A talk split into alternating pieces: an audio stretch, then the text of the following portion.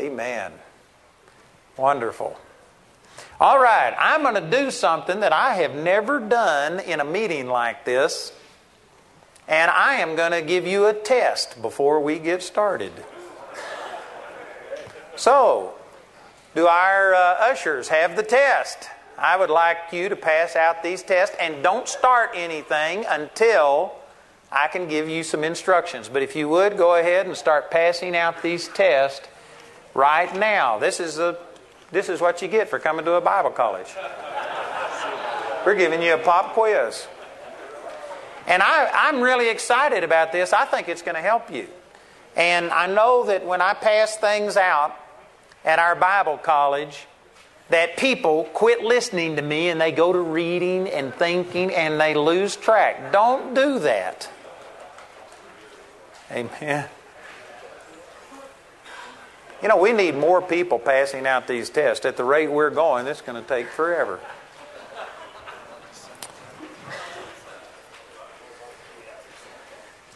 Praise God. This test is going to need just a little bit of explanation. You know, I don't know if they got the internet working, but if you are watching by the internet, if it is working, then and it will be taped, so people may be taking this later. I'm going to give all of these questions, and so you could, if you're watching this later, you could be taking this test too. So in just a moment, I'll be giving some instruction and going through this, and I think this will help. If you don't have a pen, I think we have some pens. I don't know if we have enough, but you know, I've got the questions. There's 10 questions, and then I've got 1 through 10 over to the right, and I want you to grade yourself 1 through 10 on these things, 10 being the best. And if you don't have a pen, you can sit there and poke a hole in that number or something so that you can do this. So you don't have to necessarily have a pen to be able to take this. It would help.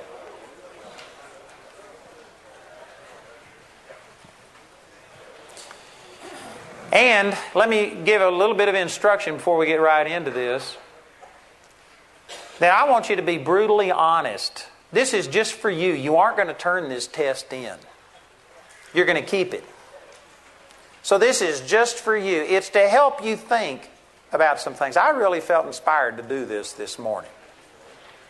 And I think that this is going to help you to see some things, and it'll help you to receive from me as I go through teaching. So I want you to be brutally honest. You know, I took this test and I made 88 on my own test. And that was really being generous. I could have been more critical. I think I still would have passed. But I want you to be honest, because this is for your benefit to help bring some things out in the open. And so I want you to be honest as you go through this. And I would like to give you just a little bit of explanation as we go through each one of these questions. So what I did, I went through and I took this test, and I had 4 8s, 4 9s, and 2 10s. And so what you do, 4 times 8 is 32, 4 times 9 is 36, 2 times 10 is 20, and you just add those up, and that'll give you your score. It's real simple. There's 10 questions. So if you have 10 ones, then you made 10 on this test. Amen. It's real simple. It's not real difficult. But I think it's important for you to evaluate. Sometimes people don't honestly evaluate where they are, and this will help you. So let's start through this, and here's some of the things I want to preface this with. If you've heard me minister before, in our spirit, you're all 10s. In the spirit, you're perfect in every single thing that we're going to be talking about. But I'm not talking about your spirit right now. I'm wanting you to talk about how it's gotten out of your spirit and how it's working in your life. How you function on a daily basis. Okay? So, don't give me one of these spiritual answers where every one of you are perfect. In your spirit, you're perfect, but in your flesh, you aren't. Amen? So be honest with this. So I've broken it into 4 categories because the Scripture, when it uses the term salvation, it's talking primarily about forgiveness of sins, healing, deliverance, and prosperity. Jesus died for all of those areas. And so I'm just wanting you to evaluate. On the left-hand side is what Jesus did for you. And I've broken it into these four categories, and I've got a few questions under each one.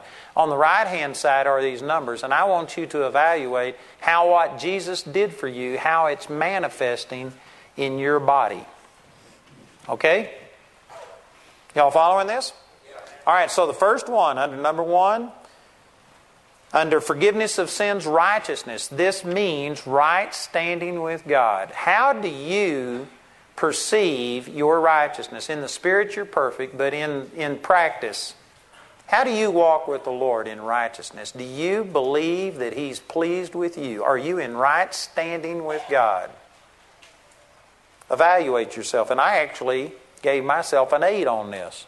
I'm not trying to get you to do what I'm doing, but I'm just saying that I know that in the Spirit I'm perfect, but you know what? I still deal sometimes with feelings of unworthiness and that I'm not who I'm supposed to be, and it affects me more than it should.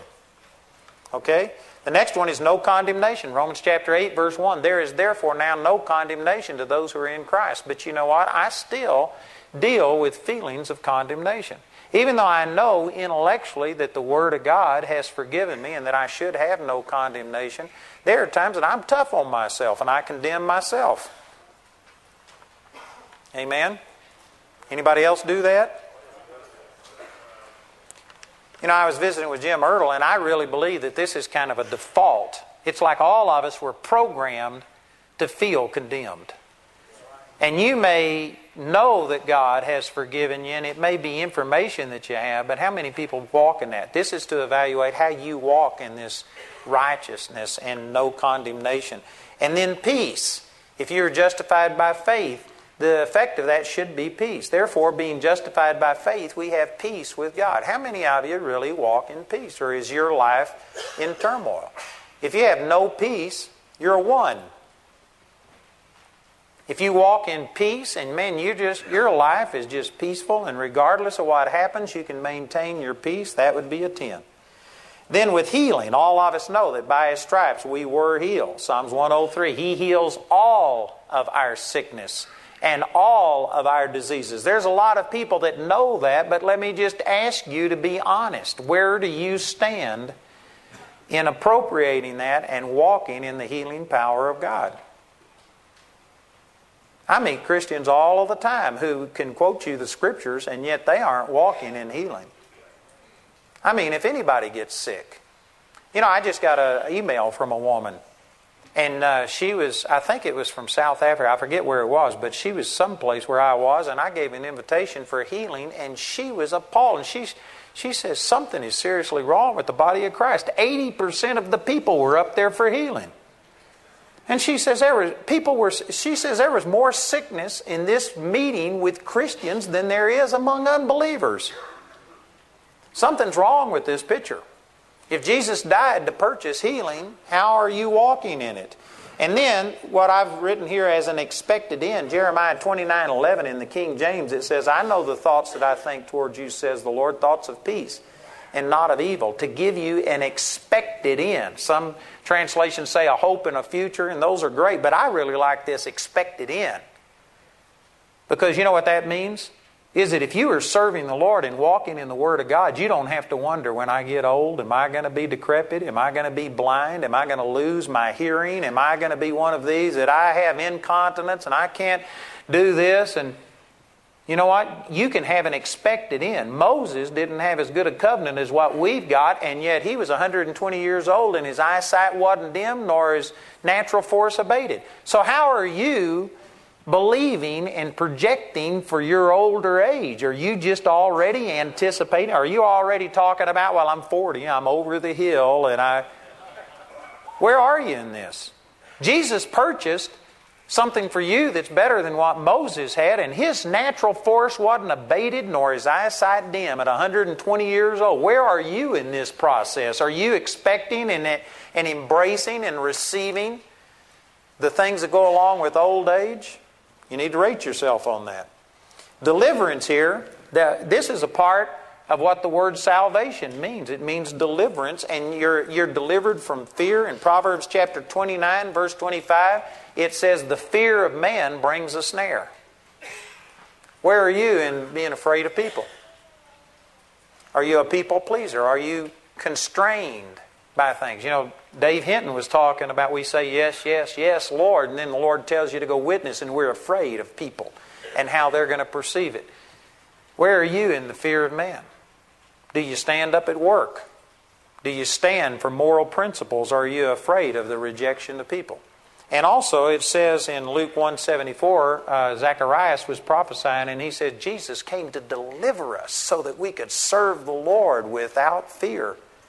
Man, fear is the opposite of faith. We aren't supposed to be fearing men. We aren't supposed to be fearing all of the things. When the terrorist strikes happen, there should have been a difference between the way a Christian responds and the way an unbeliever responds. When the flu comes around, are you afraid of the flu? Or do you stand there and say, man, I've got a covenant. I'm redeemed from that. We ought to be free from fear. The next one is we need to be free from oppression and depression. And you know, when I was doing this today, I looked up the word depression and it's not used in the Bible. And I started doing some research on this, and this is preliminary. I'm not sure that I can say this authoritatively, but everything I've found. Did you know the word depression is basically a new word? People didn't even talk about depression. And I looked up the synonyms for depression, and none of those are really biblical terms. Did you know that the way that we have embraced depression, and we're so in touch with our feelings and we're up and down, that didn't even exist a few generations ago. People were so busy just living and surviving that they didn't have time to indulge their feelings. They just did what they had to do. Man, that'd preach. But evaluate yourself. How are you? Are you encouraged or discouraged? Are you always oppressed or depressed? Where do you rate yourself on this scale? And then deliverance from worry. Man, the Scripture says we're supposed to cast all of our care over on the Lord. I saw a little cartoon one time where a guy was sitting up in bed and his eyes were bloodshot. You could tell he had insomnia. He couldn't sleep. And there was, you know how you draw these little things from a person's mouth and you have their words up there? Well, from up above came a voice that says, "My child, go ahead and sleep. I'll be up all night anyway." I like that. And the Scripture says that, you know, the Lord takes care for us, and so we're supposed to cast our care over on Him. But how do you do with worrying? Are you worried about your finances? Are you worried about your family? Are you worried about your health? Are you worried about your marriage? Are you worried about your job? We're supposed to be free from worry. How's that working? And then in prosperity it says, "Owe no man anything." Romans 13:8. You know, I had... In our personal life, Jamie and I have our home, our cars, everything totally debt-free, have for years, and I could rate it a 10, but in the ministry, we still have some debt. Not a lot, but some, so anyway, I had to decrease that. I'm shooting for the place where I owe no man anything but to love one another. That's what Jesus provided, and I'm not totally there yet. Couldn't give myself a 10 on that one. And then, like I was teaching during the offering, the next one is you're supposed to be able to abound unto every good work. Are you able to give and be the blessing that you want to be? If you see somebody in need, do you respond by saying, "Man, I wished I had something to help them with"? You know, prosperity isn't defined by how much you have. True prosperity is designed or defined by how much you give and how much you can bless others. And if there's things that you would like to help, if your church has a building program going on and you say, "Man, I'd like to be able to help them, but I can't," then you aren't prosperous. And I don't care if you live in $1 million home. If you see other people that are hurting and you wish that you could help them, but you can't, you aren't prosperous. And I don't care if you have $1 million tied up in the stock market. Prosperity is not defined by what you have, but how much you can give. I could preach on that for a long time. But anyway, evaluate that, and you can figure out your own score. But here's the reason that I wanted you to do this.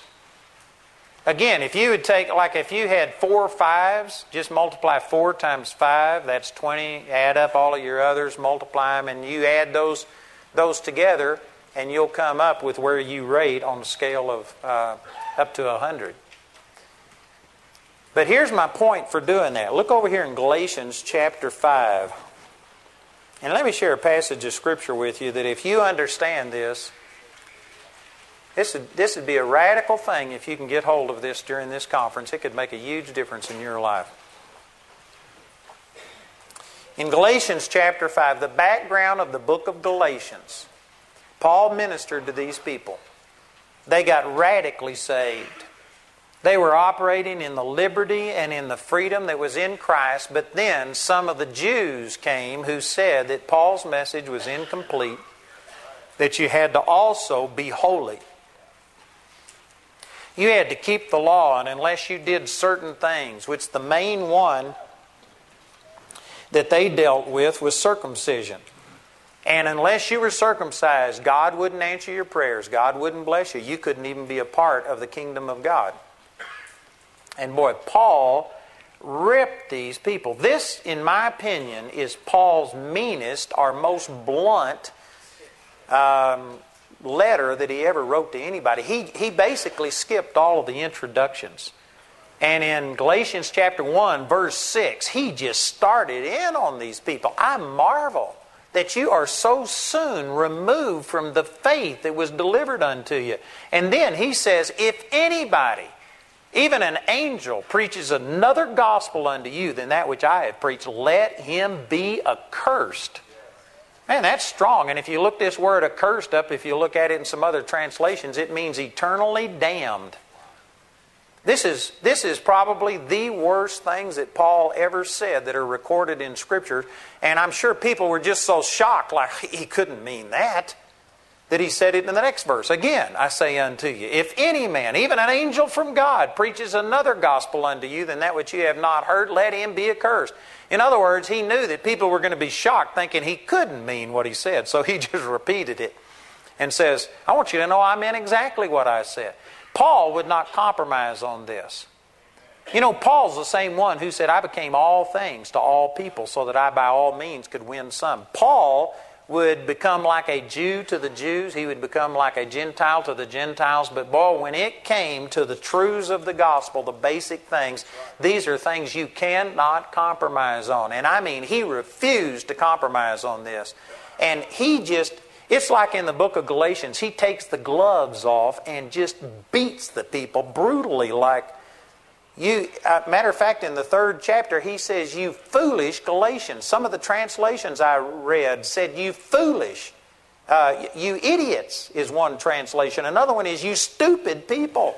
Who has bewitched you? You're deceived. I mean, Paul was just saying things to these people that were amazing. So this is the background of all of it. He's made the case for standing in the grace of God and not slipping back into this performance-based relationship with God. And then in chapter 5, he starts off by saying, stand fast, therefore, in the liberty wherewith Christ hath made us free, and be not entangled again with the yoke of bondage. You know, all of the words in there are really powerful. I'm going to come back to this probably if I can talk fast enough. In verse 2 he says, behold, I, Paul, say unto you that if you be circumcised, Christ shall profit you nothing. Now, Paul himself was circumcised. He said that over in Philippians chapter 3 when he was giving all of his qualifications. So this isn't saying that you couldn't be circumcised. It's saying you can't put any faith in that. It's not your circumcision. Or today, circumcision isn't the thing that people argue for. It's you've got to be holy. And you've got to do this and this and this. And they have a million different requirements. You've got to study the Word. You've got to pray. You've got to pay your tithes. You can't dip or cuss or chew or go with those that do. You've got to do this and this and this. And God is going to answer your prayers based on your performance. That would be the equivalent of what Paul is talking about. It may not be talking about, circumcision may not be the issue with you, but some churches, you got to be water baptized in the name of Jesus or you can't have a relationship with God. Other churches, you got to do different things. It's just, and whether it's a church or not, most of us have this intuitive standard that we have to live up to. We've made a promise that we're going to spend an hour a day praying or we're going to do this or this, and if you don't do it, well then you just... It's not that you doubt that God could do something for you. You just don't believe He will do it because you aren't worthy. That's the same thing he's talking about. And if that's the attitude that you have, it says Christ shall profit you nothing. That is one strong statement. In verse 3, for I testify again to every man that is circumcised. And again, circumcision is not the issue. It's every man who is trusting in your own goodness and having to feel worthy that he is a debtor to do the whole law. And then in verse 4, here's the verse I was wanting to get to. Christ is become of no effect unto you. Whosoever of you are justified by the law, you are fallen from grace. And this is what prompted me to do this whole thing. I got to thinking about Jesus is the greatest gift that God ever gave the human race. Without a doubt. Jesus is the greatest thing that's ever happened to a single person in here. If you don't know Jesus personally, then it doesn't matter what your accomplishments are. They're nothing. What good would it do you to gain the whole world and lose your own soul? It profits you nothing. Jesus is the focal point of everything, and yet you can completely make what Jesus did of no effect in your life. And most people would think, well, yeah, I sinned, and I understand that. It didn't say that sin is what causes this. Sin can't make Christ of no effect. Jesus is bigger than any sin that you've ever committed. There is no sin that you have or ever can commit that would make Christ of no effect. He can overcome any sin. It doesn't matter what you've done. You know, there are some of you sitting right there tonight, and you're thinking, well, you don't know what I've done. Jesus knows what you've done, and there is no sin that is greater than Jesus. Paul even said that he was the worst sinner of all.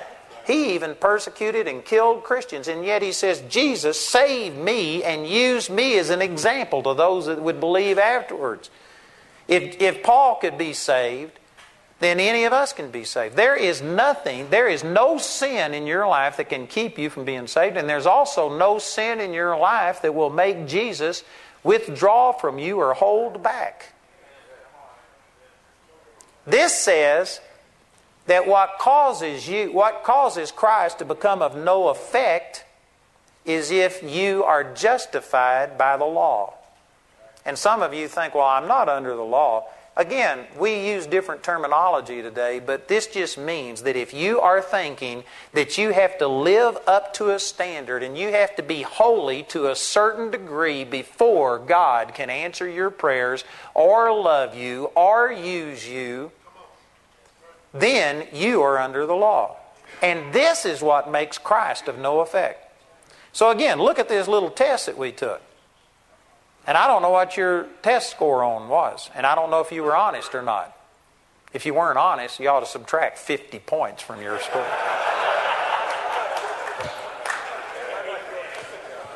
So it depends whether you were honest and a lot of other things. But you know what? My suspicion would be that there were some low scores if you were honest. Let me just go through a couple of things and point this out.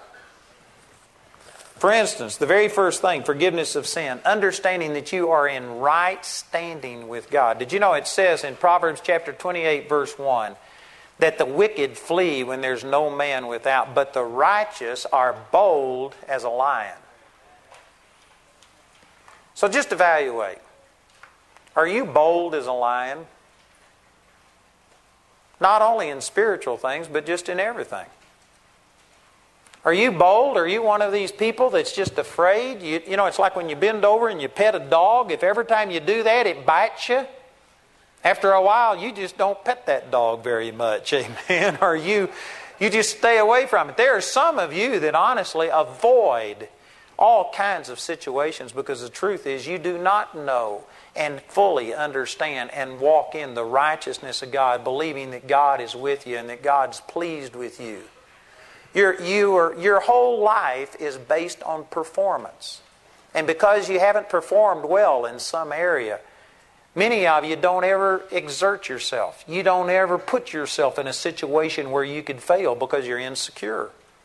And you could discuss this in a lot of different ways, but the way I would say is that, you know what, you don't understand righteousness. You don't understand who you are. You don't understand your position and your relationship to God. And that's what causes insecurity. I know many of you aren't agreeing with me on this, and you're entitled to your opinion, but I'm not going to agree with you or we'd both be wrong.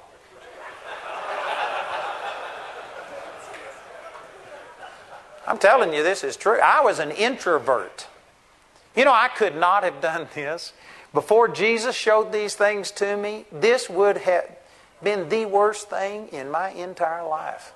I think, Arthur, weren't you, what was it, dyslexic? And because of it, he had all kinds of insecurities in his life and stuff.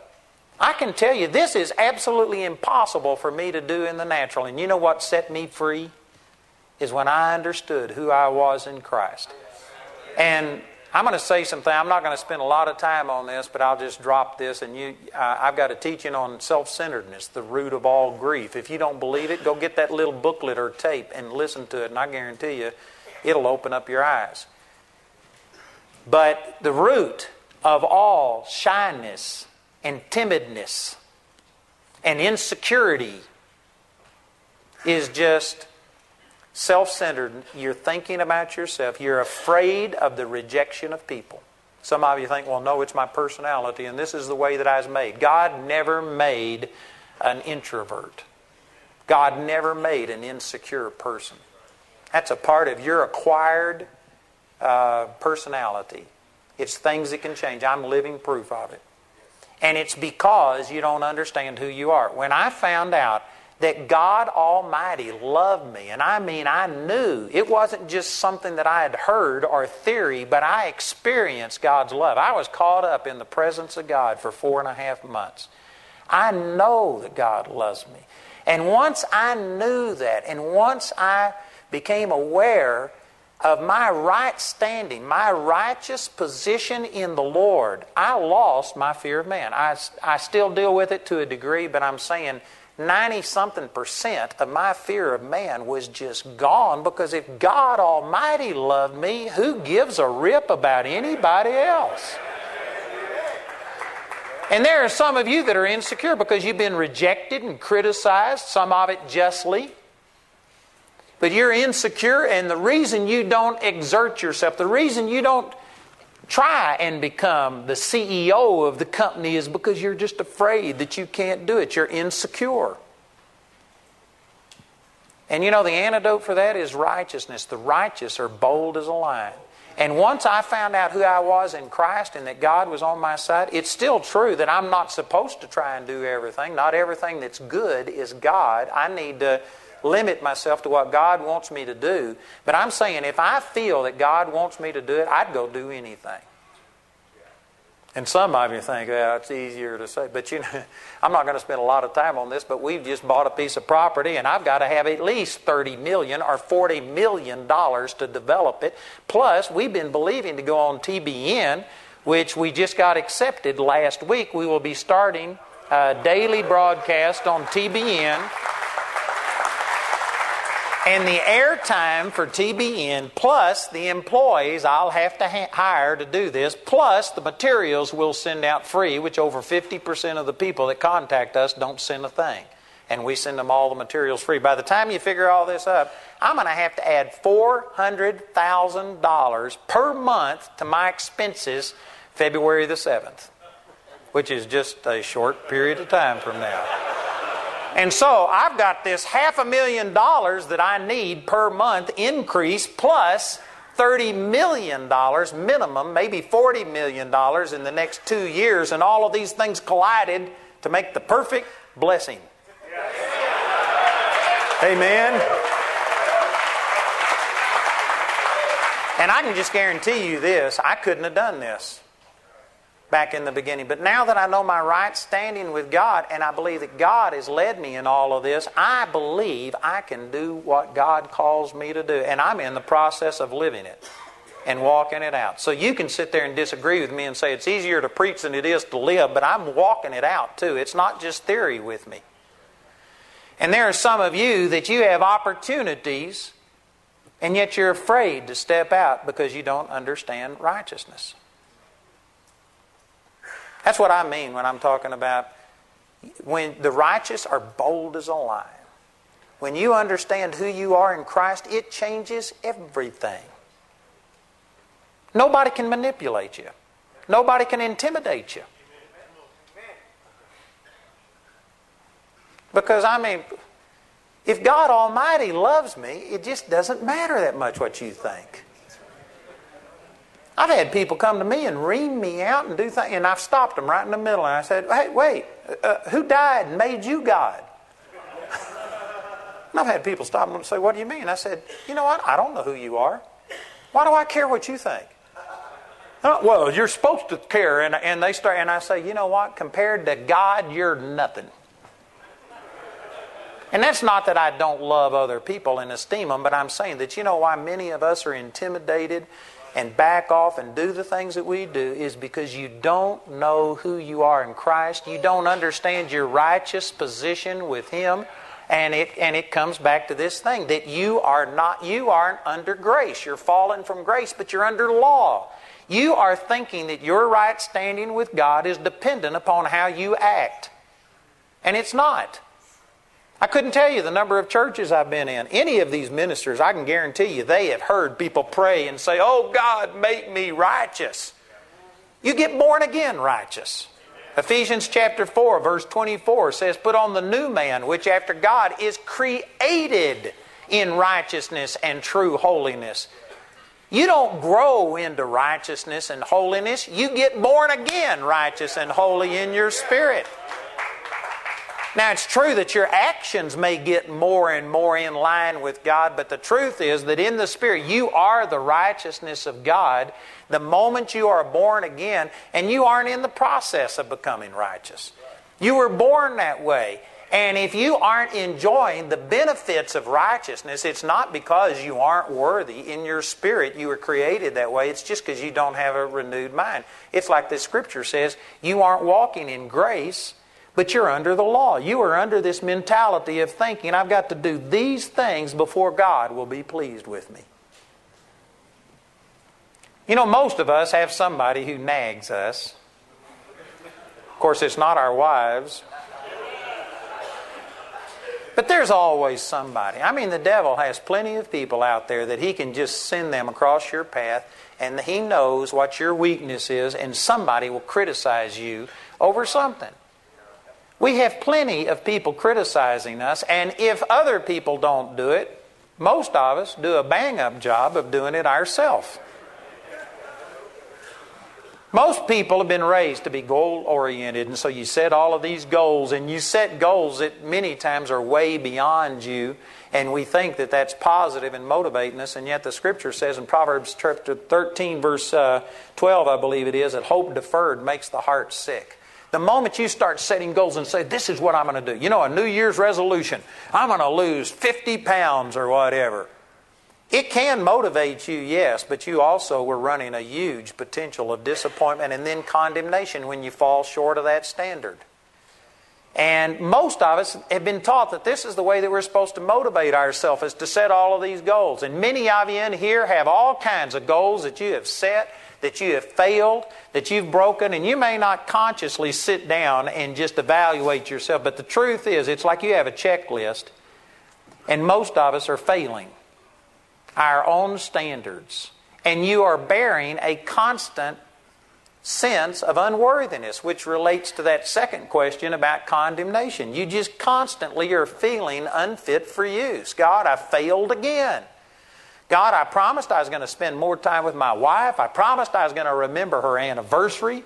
I promised I was going to remember her birthday this year. I promised that I'm going to do this. And you just fail and fail. And whether you sit there and consciously think about it, you just embrace this sense of failure and this sense of, man, God, I'm just so far short. You're displeased with yourself. With many of us, we can't even blame it on the devil. I believe that sometimes the devil looks at the way we condemn ourselves and beat ourselves up, and he takes notes like, man, I never thought of that one. He's probably been learning from us. With many of us, the devil could go on vacation and leave us alone. We're doing a wonderful job of destroying ourselves. And you know what? I'm not trying to criticize you, because on this thing, I think I scored myself as an 8. And I know these things I'm preaching. But you know what? Again, it's like gravity. You can overcome gravity with the law of thrust and lift, aerodynamics. And you can fly. But did you know what? Gravity never ceases. It's always there.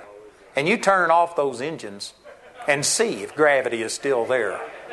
And you know what? I have to constantly, like it says here in the first part of this chapter, stand fast in the liberty. The word stand fast is talking about, it's an active word that you have to pursue this. You have to fight. You have to persevere. In other words, this isn't something that just works automatically. You have to stand fast in these truths. And there are times that sometimes I'll go to coasting.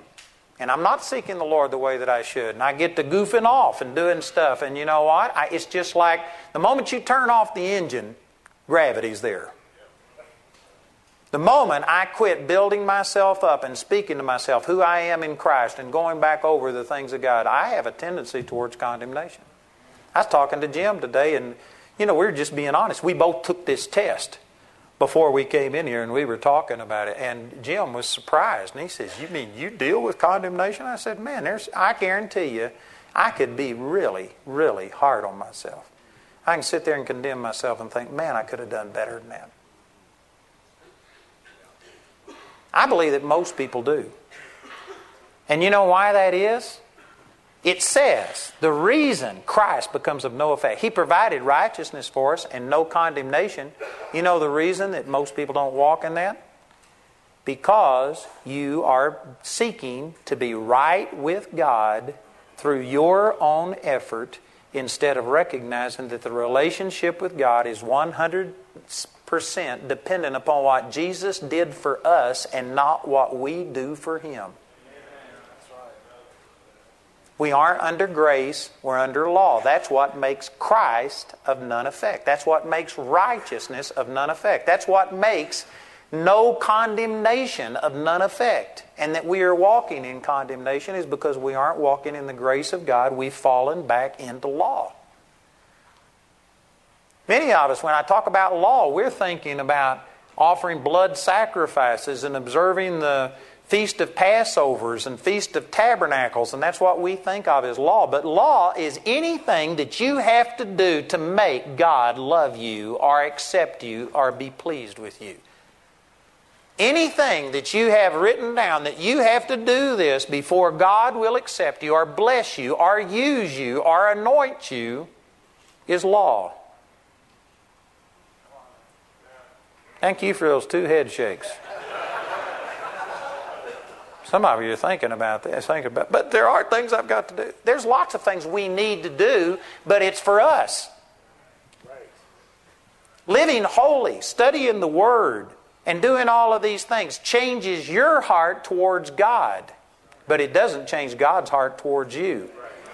God loves you completely separate. I mean, there's not even a connection here. It is absolutely, completely separate from your performance. Your worth in the eyes of God is not based on what you do. It is based on whether or not you've accepted Jesus. And if you accept Jesus, then all of His righteousness gets imputed unto your account. In the Spirit, you are as righteous and holy and pure as what Jesus is. And God is a Spirit, John 4:24. And He looks at you in the Spirit. And God is pleased with you because of your holiness and righteousness that was given you through Christ, not through your performance. And I tell you, this is good for anybody. If there's women watching, if there's kids watching, and what other category there is, I can't think of any. This is good for anybody. But did you know what? Guys especially. Most guys define who they are by what they do. If you ask, a guy, "Who are you?" they're going to tell you pretty much, "Well, here's what I do for a living. This is what I do." And they define who they are by all of the things that they do. And even though those things are an indication and a reflection of who you are, what you do is not who you are. And that's a powerful piece of information right there. This is why so many ministers wind up committing adultery and stealing money and doing things, and it's because they get to thinking there's somebody because look what I've done, and they don't have their own personal identity and relationship with the Lord, and they get to basing it on performance. I tell you, it's not about what I do. It's like Jesus was talking to Mary and Martha. Martha was doing all of this stuff, and Martha got mad at Mary because all she was doing was sitting and listening to Jesus teach. And she says, Jesus, tell Mary that she has to help me serve and do all of these things. And Jesus said, Martha, Martha, you are troubled about all of these things, but only one thing is needful. And Mary chose the good part, the better part that won't be taken away. You know what's important? It is important if you have guests over that you treat them right and do things, but that's not the heart of it. It's relationship. God is more concerned about you and having relationship with you than He is about all of the things that you do. The Lord does not define you based on all of the things that you do. There are some of you that are super successful, and yet you're doing it, you're driving yourself, trying to earn somebody's acceptance or trying to prove yourself to somebody who said you would never amount to anything or whatever, and in your heart, you aren't successful. You understand what I'm saying? There's some of you that may have trophies, and you may have lots of money, and you may have awards, and yet you're a mess. And there's some of you that have done everything wrong, and yet God doesn't see you as a mess because He looks on your heart.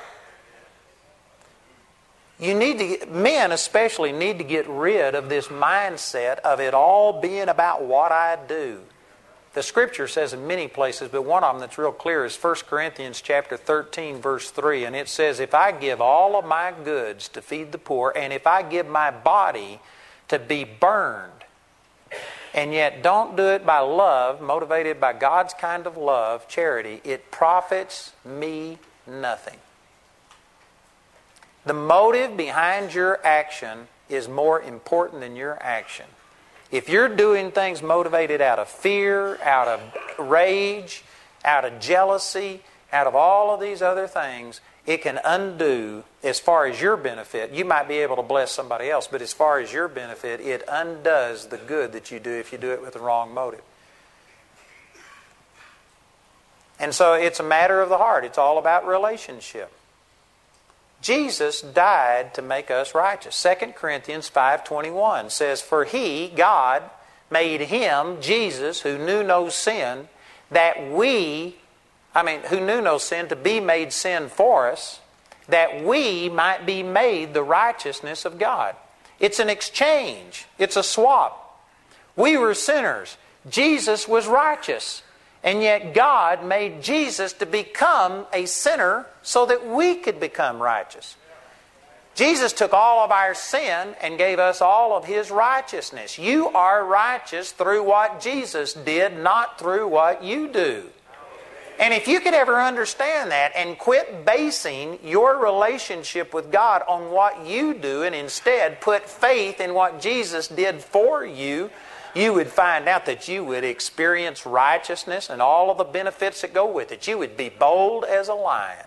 You would not be condemned. Amen? And you would have peace. Wasn't that the next one? Peace. Peace is a result of righteousness.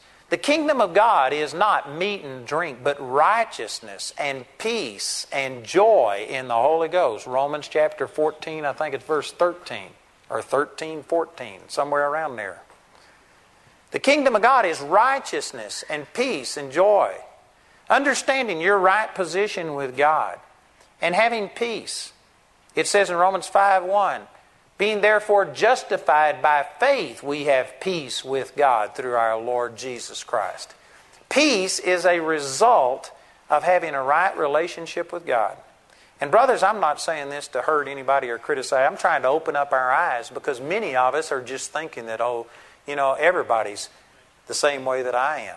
Well, they may be, but that's not the way that God made it to be. Jesus produced peace. He says, "My peace give I unto you, not as the world gives, give I unto you. Let not your heart be troubled, neither let it be afraid." If you were to diagram that sentence, you would have to say, "You let not your heart be troubled." It's not up to God. There's some of you in here that just have no peace. You're worried and fretful about everything, and man, your whole life is in turmoil, and you would not characterize yourself as a peaceful person. And yet you're praying and saying, "Oh God, please just give me peace." It says, "You let not your heart be troubled." You're the one that has to appropriate this. Galatians 5:22 says the fruit of the Spirit is love, joy, peace. Peace is something that the Holy Spirit put on the inside of you. In your born-again spirit, you have perfect peace. Perfect peace. But you have to keep your mind stayed upon Him for that perfect peace to operate. Isaiah chapter 26. We just haven't let the peace of God rule in our heart. Instead, we're watching... If you're watching the news and reading all of the things that are going on in the world, you aren't going to have peace. And let me just add a little P.S., some of you, amen to that. But you know what? If you're listening to all of the conservative talk show hosts, you aren't going to have peace. And that's not to say that there isn't a place for that, because our news media isn't telling us the truth, and we have to have an alternate source to be able to get some news from. But I guarantee you, they don't tell you the good stuff that's happening. They are majoring on everything bad and amplifying it and criticizing every single thing. I just read an email before I walked in here. And a woman was writing about how that she had been listening to all of the things that are happening in our nation and all of this, and she was so disturbed that she was getting angry. She was taking it out when she drove. She had this rage on the inside of her. She was taking it out on her family, people at work, and it had finally gotten so bad that she had gotten criticized for it and punished by some people at work and other things. And it just got so bad that finally she came to the end of herself and says, "God, I'm sorry. I have let the things that are going on in this world just defeat me and depress me and make me angry." And she just fell on her face and repented and asked God to forgive her, fell asleep praying. She woke up to my television program, and I was teaching on "The war is over, God's not mad at you." And she was telling me all of this to say that, man, that was the word that I needed, that God had forgiven me and accepted this. But, you know, I agree with her that if all you do is look at the way things are going in this world, I saw a bumper sticker that says, "If you aren't angry or frustrated, you aren't paying attention."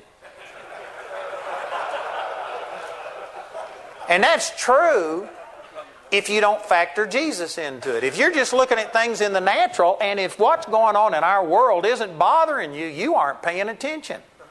Something's wrong with you, because the world is going to hell. The world is moving in a bad direction. Things are getting worse. They aren't getting better. And you know what? If that's what you're doing, there is no peace in this world. Man, there's just mayhem. There's terrible things going on. The only way you can have peace, Isaiah 26:3, "The Lord will keep him in perfect peace, whose mind is stayed upon him, because he trusts in him." If you don't have peace, it's because your mind isn't focused on God. You aren't truly seeking God. You're too plugged into the world, and you are trying to perform and get everything from God based on your performance. And if you are basing God's move in your life based on your performance, there will be no peace.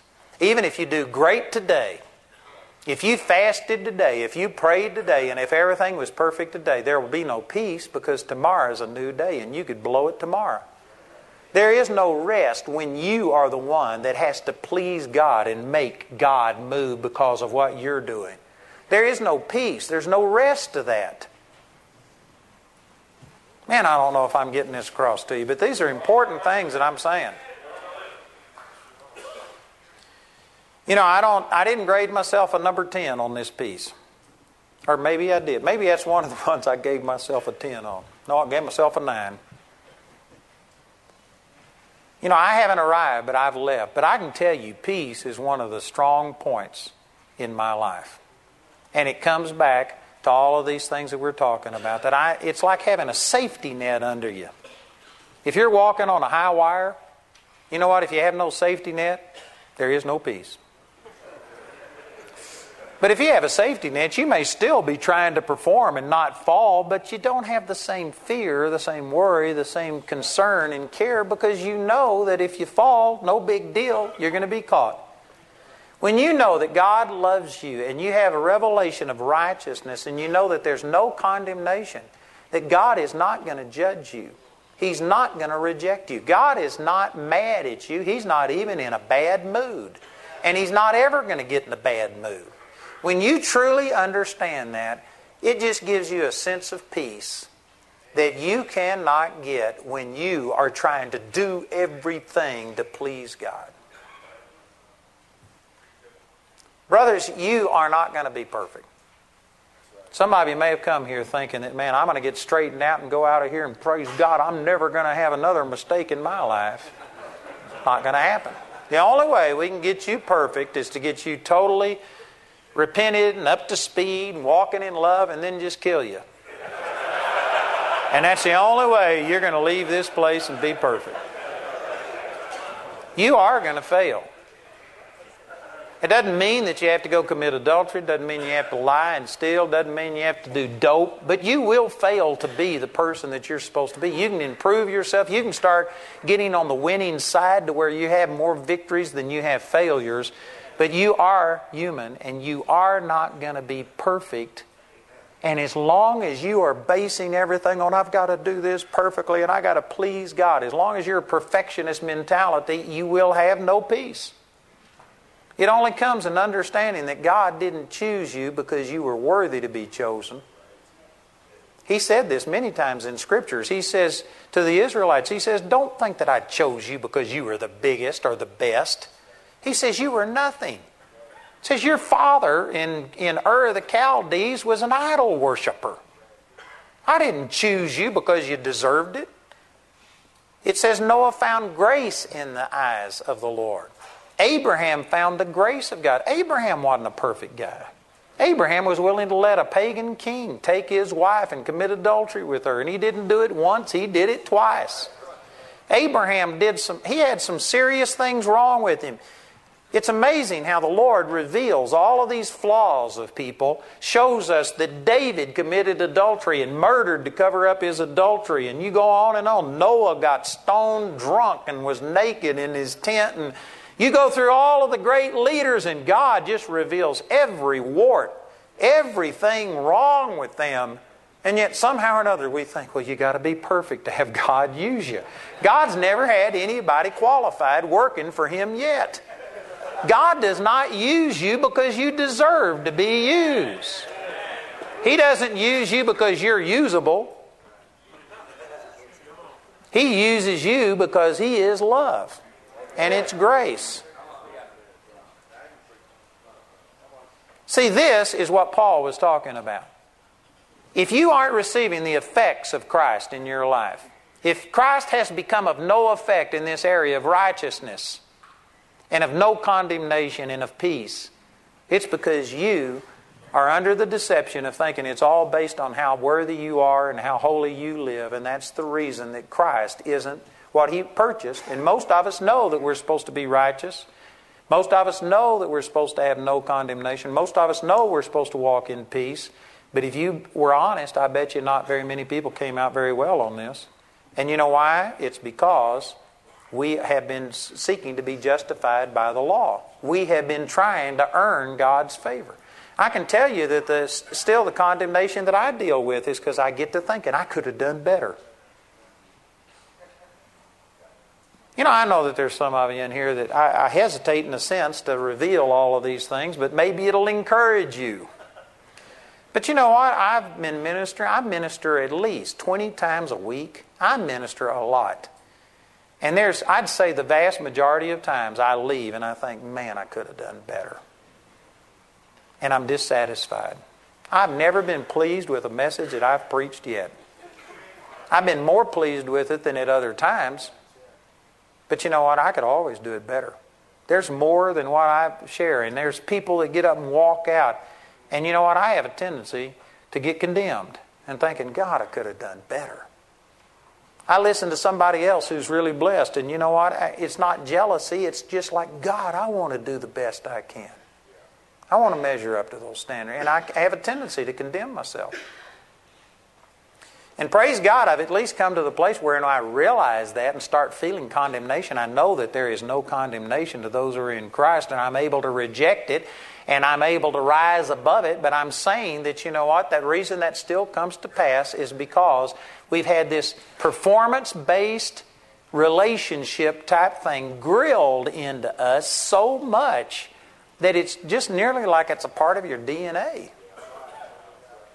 When you were a little kid, you came home and said A, B, C, D, E, F, G, and you did that, and then you say, now I've said my ABCs, tell me what you think of me. And they say, oh, you're wonderful, you're awesome. You got an A on your report card, they give you a present, they take you out, and they do something special. But if you get an F, what do? They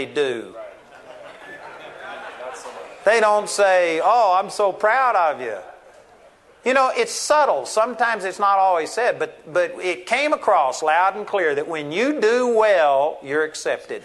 When you do badly, you are rejected and you're punished. And in the natural realm, I don't think that it's wrong necessarily to learn that, because with people, this is the way it's going to go. You go out and rob a bank, there are consequences. And so there is a balance here. We do need to learn that there are consequences and that we do need to perform well if we want to do well and if we want things to go well. But when it comes to God, your relationship with God is not based on your performance. It says in Romans chapter 4, verse 4 or 5 there, it says, God justifies the ungodly. God doesn't justify godly people. He only justifies the ungodly. Unless you humble yourself and admit your ungodliness, you cannot be justified, just as if I had never sinned. You can't be cleansed from your sin until you humble yourself and recognize your unworthiness. As long as you're maintaining your goodness and thinking, oh God, I'm good enough and I know you're going to move in my life, God can't justify you. He only justifies the ungodly. God only moves among the people like the publican and the sinner. I mean, the publican and the Pharisee. The Pharisee says, Lord, I thank you. I'm not like other men. I fast twice in the week. I pay tithes of mint and anise and cumin. I thank you. I'm not like this old publican over here. Publican was a tax collector, a person who was treasonous to the Jewish nation, a thief. And God said that the publican didn't even lift his eyes up to heaven. He just bowed himself and says, God, be merciful to me, a sinner. And Jesus said the publican, the one who admitted that he was a sinner, was the one that was justified. And the holy person who fasted twice every week and paid tithes, even on the herbs that were growing in his garden, that guy wasn't justified. You know why? Christ was made of no effect unto him because he was trying to earn God's favor. Nobody can earn God's favor. You can't be good enough. God's standard is so far beyond your ability to live up to it, it's impossible for you to ever deserve God's love and favor. You can't do it. The only way you can ever accept God's favor is as a gift. And if you won't accept it as a gift, you can't earn it. Period. That's it. You know, we give our materials away. We encourage people to give, but we tell them we'll give them up to 3 CDs a week free of charge. And I remember this woman who wrote in, and she'd heard me on radio, and she says, I want 3 free tapes. But she says, she said, I want 3 tapes, but I don't want them free. Nobody gives me anything free. I pay my way. And so she said, give me a bill for these 3 tapes. And so we sent her the 3 free tapes. And we didn't send her a bill. And she waited a while, listened to the tapes, and then she wrote in and she says, the tapes were great, I appreciate it, but I asked for a bill. Nobody sent me a bill for those 3 tapes. And she says, I want 3 more tapes, but this time bill me for 6. I didn't get billed for the first 3. And so she explained that. We sent her 3 more tapes and didn't send her a bill. And finally she wrote in again and she says, I want 3 more tapes. And this time I want you to bill me for 9 tapes. And she says, unless you send me a bill, I'll never get anything from you again. Nobody is going to give me anything free. And they brought this to me. And you know what? I made a tape and sent it to her. And I said, lady, you hadn't got enough money to pay for my tapes. My tapes are life-changing. They're invaluable.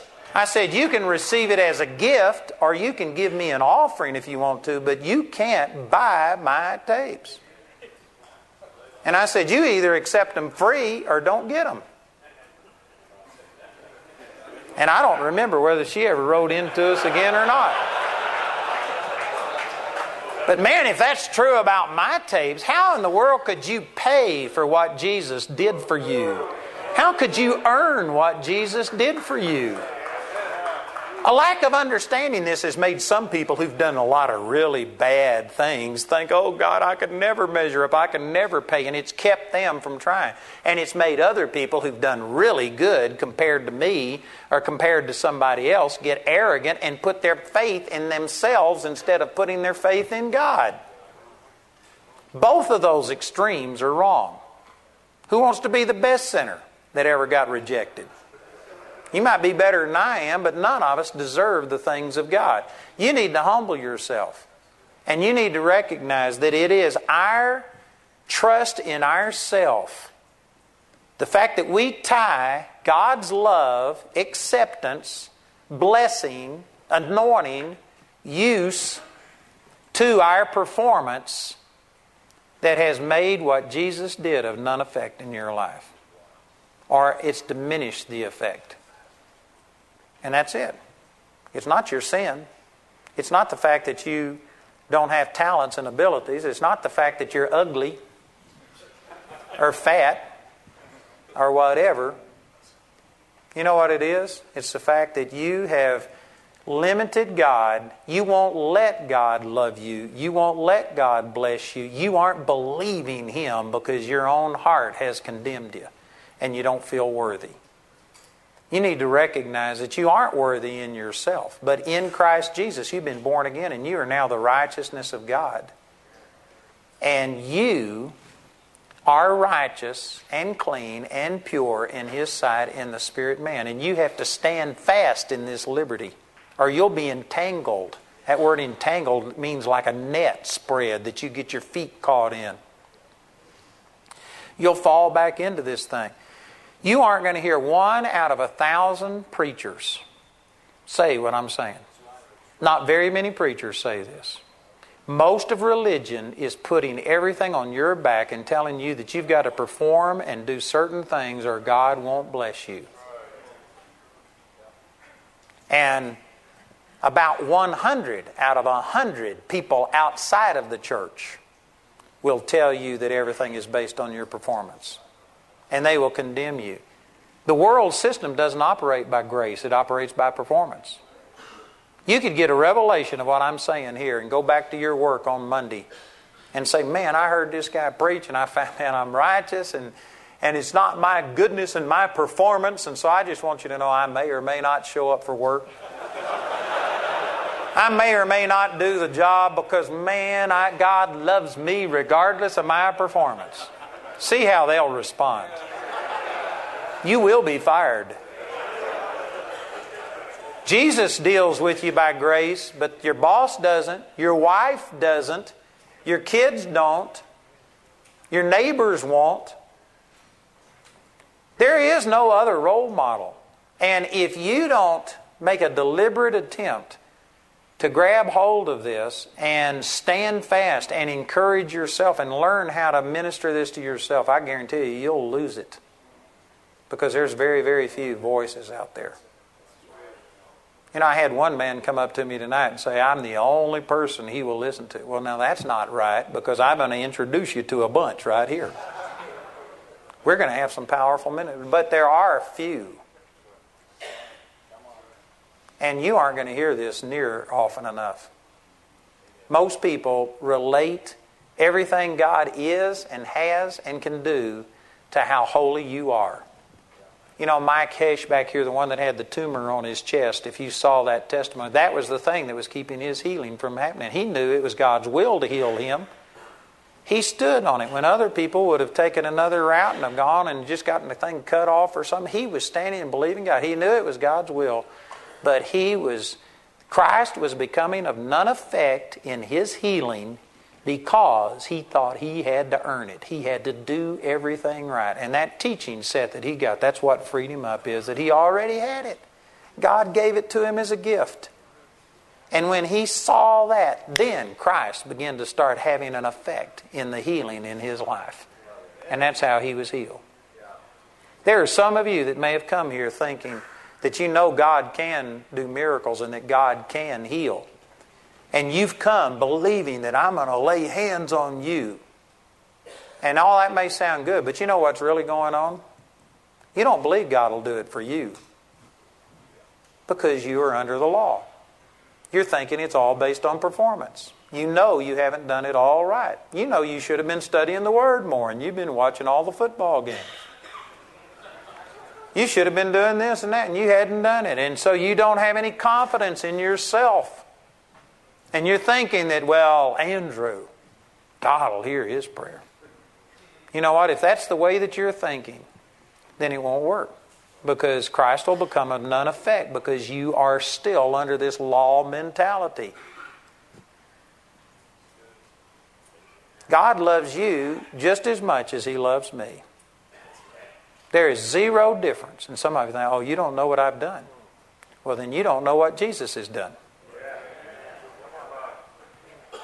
Jesus loves you every bit as much as He loves me. The only difference between you and me is that I've been renewing my mind and I may believe it stronger than you do, and because of that I might allow the power of God to flow through me in a way that some of you want. And so yes, we do pray one for another, but the truth is every one of you in here have the exact same things that I do. I do not have a gift of healing.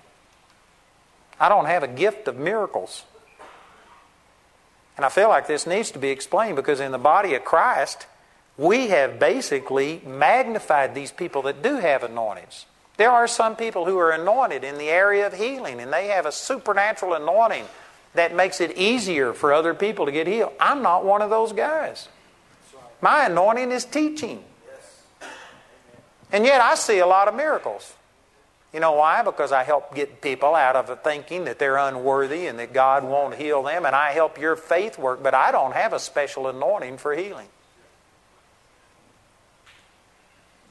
Some of you think, oh, man, you just don't know what I've done. If you knew me as well as you know you, you wouldn't have any more faith in my prayers than you got in your prayers. I hadn't done some of the things that, you know, that are considered really bad. But I mean, again, if you keep the whole law, James 2:10, and offend in one point, you become guilty of all. I haven't raped and murdered and plundered and done all of that, but you know what? I am not what I should be. I fail, and I guarantee you I don't get from God what I get because I deserve it. It's because I stand fast in the liberty that Christ gave me. It's because my faith is in Him and not in myself. And every one of you can do that. That's what I'm going to be ministering on all week long. This is what I'm going to be talking about, and I tell you, if you can abide this and open up your heart, I think this is going to help you. And praise God, after a little bit of time of taking these truths and applying it to your life, I believe you'd make a better score on this test. Amen.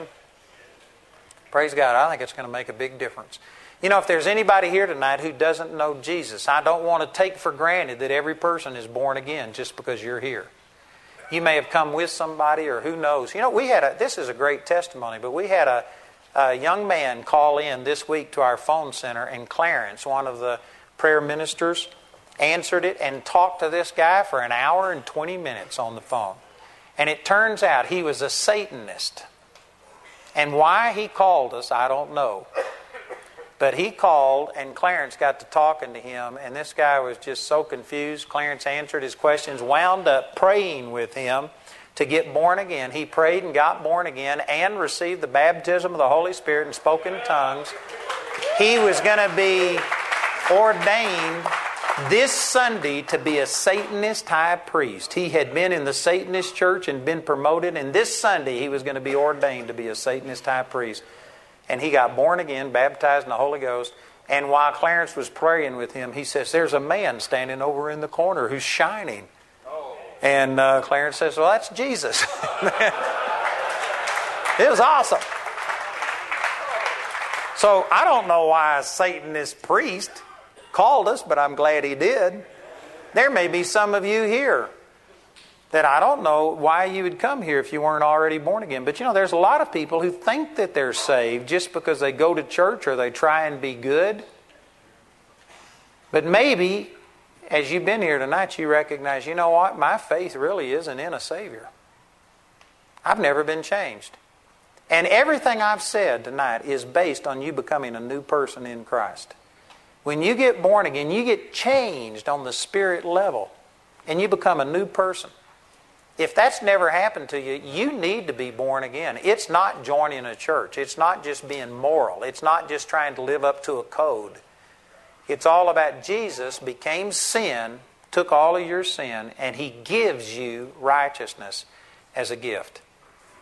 And when that happens, it changes your life. And the Scripture says you know that you've passed from death unto life.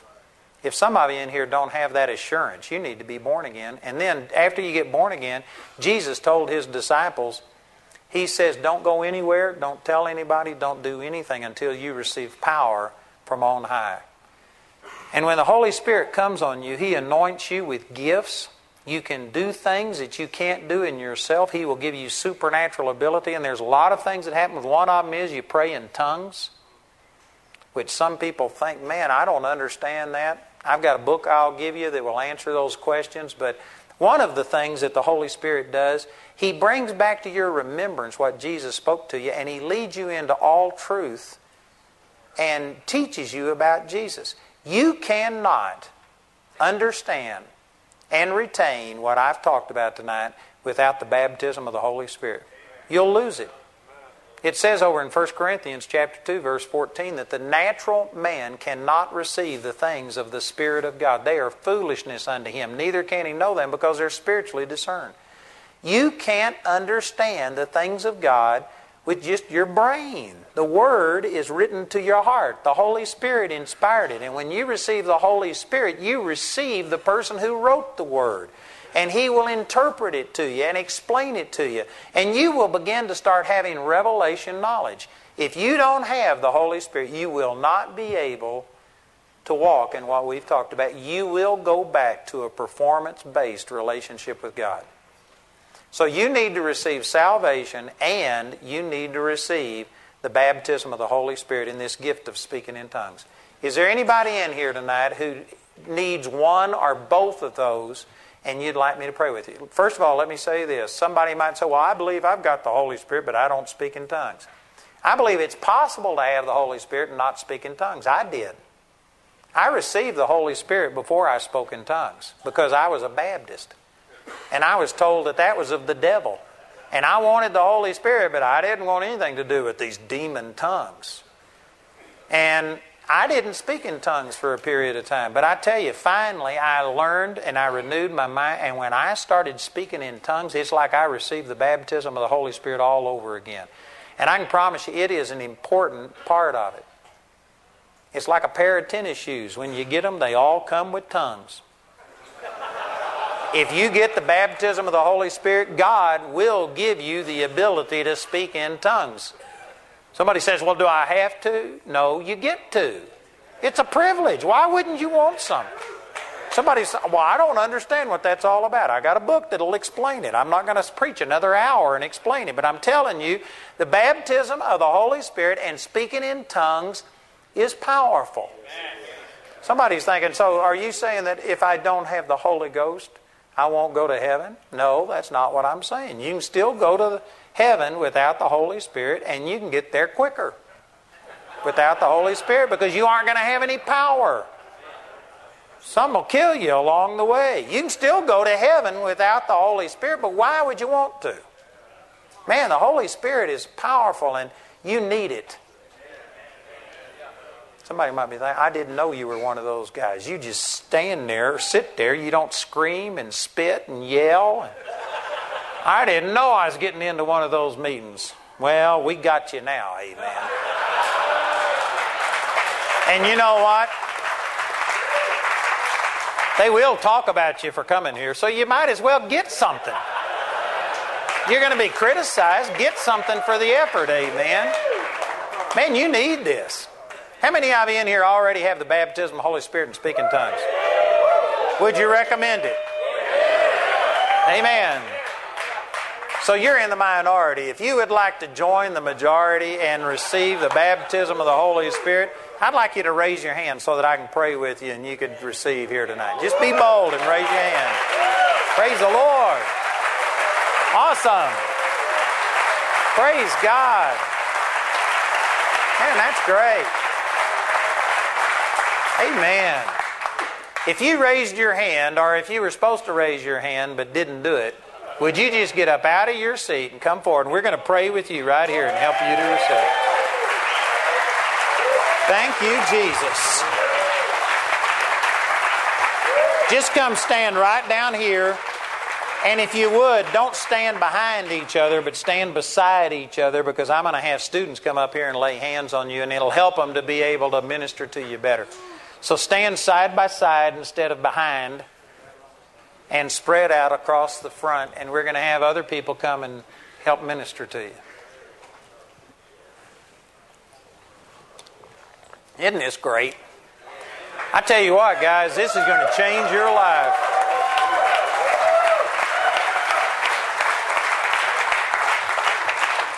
My life changed more when I received the baptism of the Holy Spirit outwardly than when I got born again. Now, getting born again is absolutely essential. I'm not minimizing it, but I'm saying it's inward, and the baptism of the Holy Spirit releases and draws out this power that God put in you at salvation, and I believe you're going to change dramatically. You're going to go back, and your wives are going to say, "What happened to you?" Not because you're preaching at them, but because now it's... The Bible said one of the things that the Holy Spirit does in Romans chapter 5, verse 5, it says that the love of God is shed abroad in your heart by the Holy Spirit, which is given unto you. I tell you, the love of God for you personally, and then the love of God through you to other people, is going to make a huge difference in your life. I believe that this is going to change things. Amen? Praise God. Anybody else? Still got some people coming up here. You know, this is a real simple question. Do you speak in tongues? If you don't, you ought to be up here. It's that really that simple. Anybody else? Somebody's probably saying, "Well, I don't speak in tongues, but I don't understand it all." I don't understand it all either, and I still speak in tongues. You don't have to understand it all to speak in tongues. And I know you got questions. We aren't going to force you to do anything. Nobody up here is going to hit you on the back and tell you to do something. We're just going to pray with you, and if you're ready, you can speak in tongues right now. If not, we're going to give you a book and pray for you, and praise God, you can go home and receive the truth and speak in tongues when you get ready. But if you don't speak in tongues, you ought to be up here. Somebody's thinking, "Well, what if I go up there and nothing happens?" Well, if you don't come up here, nothing's going to happen. You got nothing to lose. You got everything to gain. I'm going to give you a free book. What a deal. Man, there's no reason not to be up here. If you don't speak in tongues, you should be up here. Anybody else? Okay, before I can pray for you to receive the baptism of the Holy Spirit, the Scripture says that Jesus is the one who gives the gift of the Holy Spirit. So you have to receive Jesus before you receive the gift. You must be born again first. So is there anybody here who's not absolutely certain? There's a lot of people that are just assuming, "Well, I'm a good person. I've tried. I believe that Jesus is the Son of God. Isn't that enough?" The Bible says in James chapter 2, verse 19, "You believe that there's one God. You do well. The devils also believe and tremble." Man, that's a very sarcastic statement, saying if you believe that Jesus is God, you hadn't done anything that the devil hasn't done. The one thing you have to do is not just believe that He exists and that He was the Son of God, but you have to make Him your Lord. Romans chapter 10, verse 9 says, "If you will confess with your mouth the Lord Jesus." That doesn't mean you're going to say, "I'll never make another mistake," because you can't fulfill that. But you are saying, "I'm turning my life over. I want you to be Lord." Doesn't mean you'll do it perfectly, but you want Him to take absolute control. You want to make Him your Lord. And if you will do that, then you'll be born again. Is there anybody here who's not done that and you need to, first of all, pray and make Jesus your Lord? Anybody? If that's you, you need to raise your hand. Raise it so I can see it. Anybody? If you aren't sure, that's fine. We'll pray and make sure. Here's three guys. Anybody else? Here's another one. Man, this is important. Here's another one. You can't get...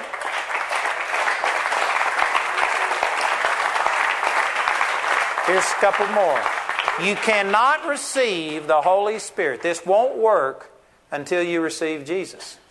So you can't receive the Holy Spirit. You can't speak in tongues until you receive Jesus. So this is imperative. Everything else is based on this. So this is about 6 or 7 people. Anybody else? Anybody else? You got to make sure. Praise God. What I'm going to do, I'm going to lead you guys in a prayer, and I'm going to base it on that scripture that I was quoting about, if you make Jesus your Lord and believe in your heart God raised Him from the dead, you shall be saved. It's that simple. Jesus has already done it. Now it's just a matter, you don't have to ask Him to do anything. He's already done His part. It's all about you receiving. It's all about you making Jesus your Lord and then believing that He's forgiven you. And when you do that, the Bible says you shall be saved. So I'm going to lead you in a prayer, and I'm going to say the things that you need to say. And I'd like to ask everybody in here to help us by repeating this. And if you will say these words, it's not magic. It's not like you just say the words and you're instantly saved. It says you have to believe it in your heart. But if you will say these words and believe it in your heart, then you'll be born again. You'll become a brand new person. Isn't that awesome? Amen. Just say this. Say, Father, I'm sorry for my sin. I believe Jesus died to forgive my sin. And I receive that forgiveness. Jesus, I make you my Lord. I believe that you are alive. That you now live in me. I am saved. I am forgiven. Right now. In the name of Jesus. Amen. Amen. You believe that?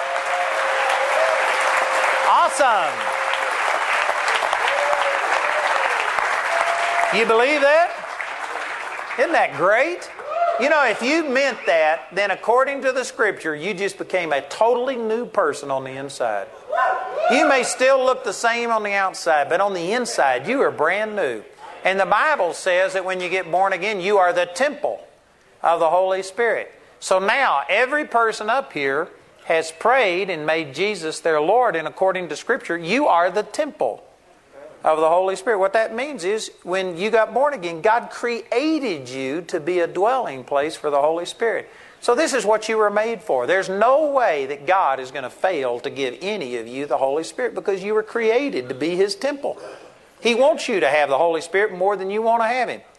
So we aren't going to have to beg and plead. Some people will teach that you got to get rid of all sin in your life. That goes against everything that I taught tonight. It's not based on your performance.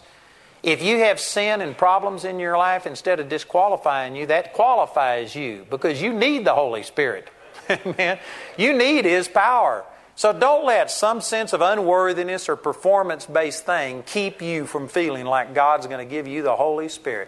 He wants to give you His power. So all we're going to do is just pray and open up the doors of this temple and welcome Him in. And then I'd like to ask our Bible college students to come up here, and we're going to have people stand behind you and lay hands on you because the Bible says that through the laying on of hands, the Holy Spirit is given. You can actually release the Holy Spirit through hands. It's like when your car battery goes dead. You pull another car up and you put on those jumper cables and you transmit that power. These are our jumper cables. Amen. We're going to lay hands on you and release this power of the Holy Spirit into your life. And then I'm going to lead you in a prayer where we ask and receive the Holy Spirit. They're going to lay hands on you. And then when we get through, I want you to start thanking God for giving you the Holy Spirit. Don't ask anymore. There's a time to ask, and then there's a time to believe. And so we're going to ask, they're going to lay hands on you, We're going to believe, and I want you to start thanking God that He gave you the Holy Spirit. I don't care what you feel like. Sometimes people have great feelings. When I received the Holy Spirit, I didn't feel a thing, but I got Him. And so we're going to ask, they're going to lay hands on you, and then we're just going to, by faith, start thanking God that He gave you the Holy Spirit. And at that time, then I want you to lift your hands like when somebody sticks a gun in your back. Because when they do that, you mean, I surrender, I yield. This is your way of surrendering and yielding. And we're going to lift our hands, and I want you to start thanking God. The Bible says that when you lift up your hands, you bless the Lord. This blesses God. It's a sign of surrender. So we're going to ask, they're going to lay hands on, you're going to lift your hands, start thanking God that He gave you the Holy Spirit. Do it out loud. And then those of us that know how to pray in tongues are going to pray in tongues, because the Bible says that when you're praying in tongues, you're giving thanks well unto God. So we're going to start thanking God in our heavenly language. And when we do, we want you to switch from praying in English and start praying in tongues and thanking Him in a new language. It's really that simple. I know you have a lot of questions. I'm going to give you this book that will answer them. But here's the number one problem that I had and that other people have, and that is that they think that the Holy Spirit's going to take your mouth and make it talk. Kind of like when you throw up. You just can't stop it. Put your hand over your mouth, do whatever, and it's going to come out anyway. That's not how speaking in tongues is. It's very similar to when I taught tonight. I believe that God spoke through me. But He didn't force me to talk. That's the reason it came out in my personality. It's the reason it came out in Texan. It was me that spoke, but it was the Holy Spirit that inspired it. That's the way speaking in tongues is. You have to speak. You have to start making sounds. And by faith, believe that the Holy Spirit is inspiring it. And at first, most people are listening to themselves so much it doesn't sound really good. It's kind of like a baby when they first talk. It may not sound like much, but you know what? Just like a father, when he hears that little baby go, "Dad, Dad," boy, he knows exactly what they're trying to say, and he's pleased with it. You may not feel like it's really a great language or whatever, but you're trying to communicate. Your Heavenly Father understands, and the moment you quit worrying about it and you quit thinking about it and you put your mind on the Lord, you'll find out it just flows out of you. It's not really you. It's you speaking, but it's the Holy Spirit inspiring it. And anyway, this book will explain it in more detail. But if you're ready, you can pray in tongues with us tonight. Isn't that a good deal? And this will change your life. Amen? Everybody understand what we're going to do? The Bible says believers will speak with new tongues. I want you to say, I'm a believer. And I will speak in tongues. Father, I thank You for all of these men. Thank You, Father, that every one of them now has prayed this prayer. And we believe that they are born again and that we are the temple of the Holy Spirit. That You created us to fill with Your Holy Spirit. And so we just open up the doors of our heart and say, Holy Spirit, come and fill us. Come give us power. Come give us this gift of speaking in tongues and all of the other gifts. Father, we want the power of the Holy Spirit. And so we open up our heart and welcome You in. We lay hands on you now in Jesus' name and release the Holy Spirit. We release the power of the Holy Spirit right now. And Father, I thank You that these men are being filled with Your power. That power is coming upon them through the Holy Spirit right now in Jesus' mighty name. Thank You, Father. Praise the Lord. Awesome. Now let's lift your hands and go to thanking God. Thank Him that His word's true, that He gave you the Holy Spirit, and from this moment on you are God-possessed. You have the gifts and the power of the Holy Spirit flowing in your life. Talk out loud. You can't talk with your mouth closed. Talk out loud. Now, those of you that speak in tongues, let's start praying in tongues right now and thanking God. And I want you to switch from praying in English to speaking in tongues. You have to speak and believe that the Holy Spirit is inspiring it. Right now, just be bold. Talk. You got to open your mouth to speak in tongues. You can't talk in tongues and English at the same time. You're going to have to quit thanking Him in English and thank Him in tongues. There you go. Man, there's lots of them praying in tongues right now. That's the power and the anointing of the Holy Spirit. The Bible says when you're praying in tongues, you're building yourself up on your most holy faith. Man, this is promoting you. You're bypassing the doubt and the unbelief that's in your brain. And you're talking out of your born-again spirit. It's awesome.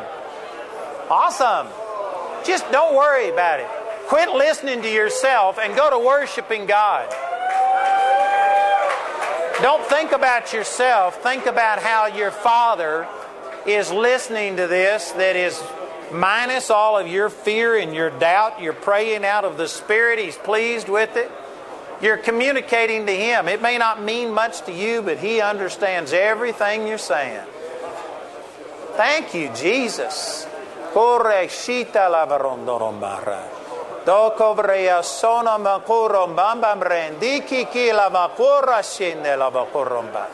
Just be bold. Pray right now. Thank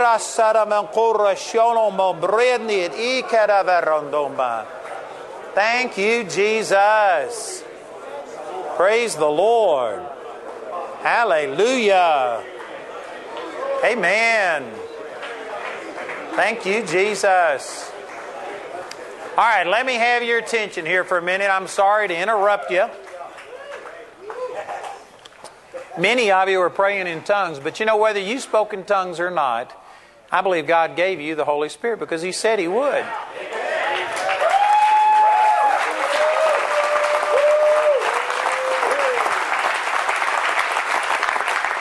When I first prayed and asked the Lord to give me the Holy Spirit, it took me 3.5 years to speak in tongues, but that's because I was a Baptist. And I had so many wrong ideas, and I had fear about this being of the devil or what was going to happen, and it kept me. The Holy Spirit will not force you to speak in tongues. But I finally got into the Word. I found out all of these things, and I don't think anybody's ever had more trouble speaking in tongues than I did. But God answered my questions, and now I speak in tongues a lot.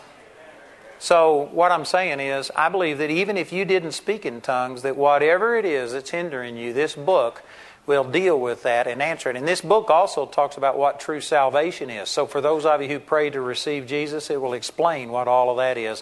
And it's really, really important that you get a full understanding of salvation and the baptism of the Holy Spirit so that Satan can't steal this from you. What you've experienced here is more important than what any of you understand. I can guarantee it. I don't care even if you felt something awesome. It's bigger than what you felt. You need to understand this and get the full benefit of it. And so I want to give every single person here a book. And also we have some guys, these are people that travel with me to my meetings.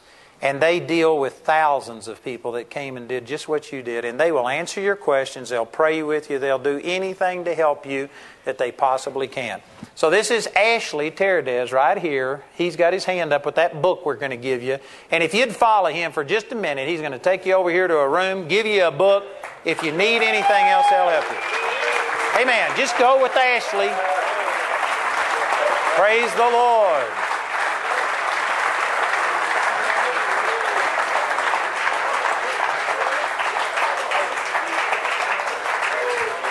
Hallelujah. Isn't that great? Thank you, Jesus. I tell you what, this is going to change their lives. If this does half as much for you as it did for me, you're going to be stronger than horseradish. Awesome. God bless y'all. We'll talk later. Praise the Lord. Also, there's a lot of people that came here needing prayer. If you need prayer, they've got people that'll pray with you over there. It'll only take a moment, and then you'll be free to come back. But, you know, I'd like to ask some of our Bible college students to come up here. And again, I don't mind praying with you. That's not the deal. But I just can't pray with every person. And like I said, I don't have a special anointing. It's the truth that has set me free and has enabled my faith to work. And man, these Bible college students have been sitting under the Word 4 hours a day for a couple of years. They are chomping at the bits to lay hands on someone. Isn't that right? This guy right here is a fanatic, amen. He can pray with you. So anyway, I'd like to ask some of our Bible college students to come up here, and I'm going to offer them to you to help us pray for people. And again, I want to emphasize that some of you may think I'm the only one that can pray, but I just can't pray for every single person in here. But Jesus will flow through all of us, and you can be healed through these people. Amen? So if you have a need, and if you want someone to pray with you, I want to offer these students to you and ask you to come up here and just believe that God is going to do a miracle in your life. If you need prayer right now, I want you to get up out of your seat and come forward, and we're going to let one of our Bible college students pray for you. The rest of you, if you'll wait just a minute, let these people get out into the aisles, and we're going to stand here and pray. I'm going to agree, and so you're welcome to stay here and pray with us. Also remember that our CBC break room is to the right as you exit these doors. And if you will go down there, I think they have some refreshments or something. They also have some games. And main thing is just to fellowship with each other. And then we're going to have breakfast back here from 7 to 8 in the morning. And I think our service starts at 9 o'clock.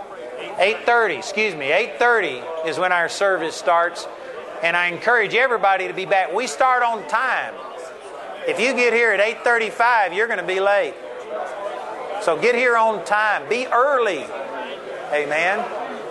Praise God. If you desire to go, you're free to go. You're free to stay and pray with us. But praise God. You're blessed. Thank you, Jesus.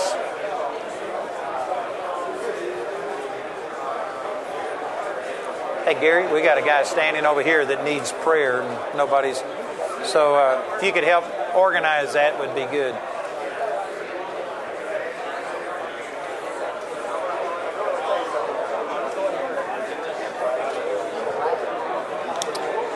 Father, we thank you that it is your will for every single person to be well.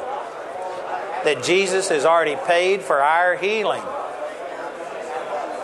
And Father, we believe, like I was sharing tonight, that the only thing that makes Christ of no effect is our trust in ourselves and our trying to earn and perform.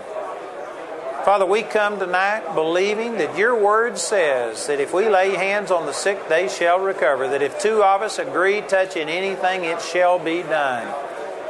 So we are doing what your word says, and we believe that it's coming to pass through what Jesus did, not through our goodness, not through our holiness. So we pray for all of these right now, and we thank you, Father, for miracles taking place. Miracles. Those of you that are still in here, listen for just a minute. There's people in here that have been struggling with you can't sleep. You just don't sleep good. God's healing you tonight. You're going to have supernatural sleep. If that's you, I want you to stand and raise your hands so I can see who this is. I believe God's healing you, and you're going to sleep in supernatural tonight. Amen?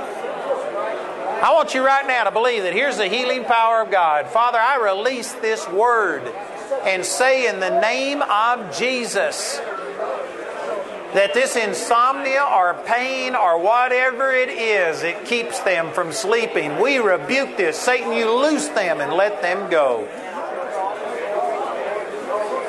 Father, the Scripture says it's vain to rise up early and to stay up late because you give your beloved sleep.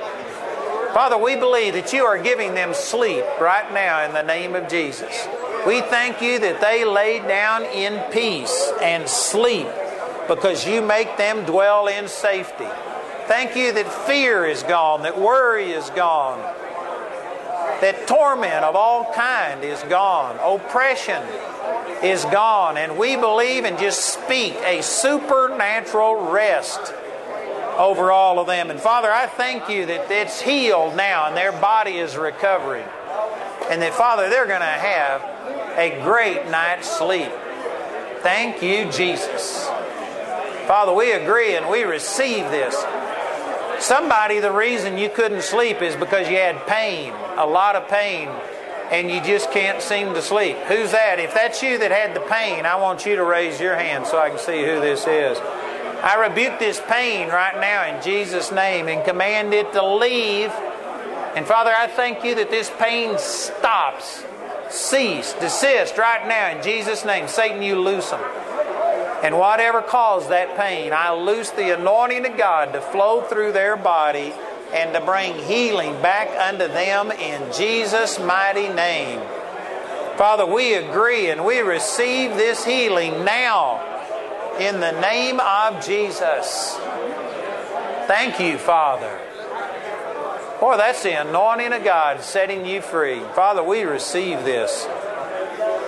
Thank you, Jesus. Praise God. Hallelujah.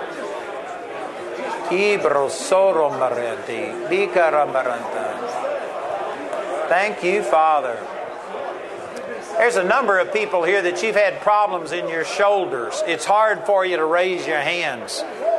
It's painful, or either you don't have freedom of movement. If that's you, I want you to stand and raise your hand. It may not feel good, but I want you to raise your hand. Here's the healing power of God. Father, right now, in the name of Jesus, I command these shoulders to be healed. Whatever's been damaged, any fusion in these bones, Father, I just release your anointing and command the miracle power of God to flow. Amen. There's somebody that didn't have freedom of movement, painful. You can start moving your arms around. Feels good. You've been healed supernaturally. You've been told it can't be healed, but it can. Here's the healing power of God. You are healed in the name of Jesus. Who in here has already had the pain leave? Right here. Here's brothers. Here's 3, 4, 5, 6, 7. Anybody else? 8. Already had the pain leave. 9. Here's a dozen people or so, and you know what? I believe all the rest of you have been healed. Sometimes it takes just a little bit of time, but you believe that you're healed right now. You expect to start moving and doing things that you couldn't do. Thank you, Jesus. Al, I believe you're healed. You got any pain? How do you feel? A lot better. You know why you feel a lot better? Because you've been healed. I believe you're getting better and better and better. You're leaving this place completely well in the name of Jesus. Thank you, Father. Praise the Lord. Thank you, Jesus. Somebody's ears are being opened right now. I'm assuming that you have partial hearing or you couldn't hear this. We don't have an interpreter for the deaf. But if you've got a hearing loss, partial hearing loss, or ringing in the ear hearing problem, I want you to stand and raise your hand. Here's the healing power of God. Father, right now, in the name of Jesus, I release this power. And deafness, we command you to leave. All of these men now, leave and be gone now in the name of Jesus. Thank you, Father. Now, Father, I loose your anointing, and I believe that your power and anointing is touching whatever was damaged in these ears. We command those nerves to come back alive, resurrect, and work in the name of Jesus. We command the ringing to stop. We command distortion to stop. Father, I thank you that there is a complete range of sound, that none of the frequencies are lost. I just release the anointing of God. In ears, you are healed. You can hear now in the name of the Lord Jesus. Well, that's the anointing power of the Holy Spirit. Father, I thank you that you are touching ears right now and that they are opening up. Now, Father, they are going home completely healed, normal. Thank you, Jesus. Thank you, Jesus. We agree and we receive it in the mighty name of Jesus. Hallelujah. Can anybody in here already tell a difference in your hearing? If that's you, I want you to wave at me so I can tell that you already tell a difference. Anybody? Right back here? Here's 3 people. Anybody else? 4 people right here. Man, praise God. 5 over here. I believe here's 6. Some of you, it's just coming gradually. You're having to check yourself out. Here's another one, 7. I believe that every one of you, your hearing is healed, and from this time forth you recover. The Bible says you lay hands on the sick and they shall recover. I believe you're recovering from this time on in Jesus' name. Praise God. Father, we receive this. We receive these miracles. We receive the Word of God. Thank you, Father, that this Word's going to make a difference in people's lives. Thank you, Heavenly Father. We agree and receive it in the name of Jesus. Amen. Looks like everybody who wants prayer is being prayed for or has already been prayed for. So I'll let you go. Remember, we'll be back in the morning. Also, there's time back here to visit and fellowship. You're dismissed.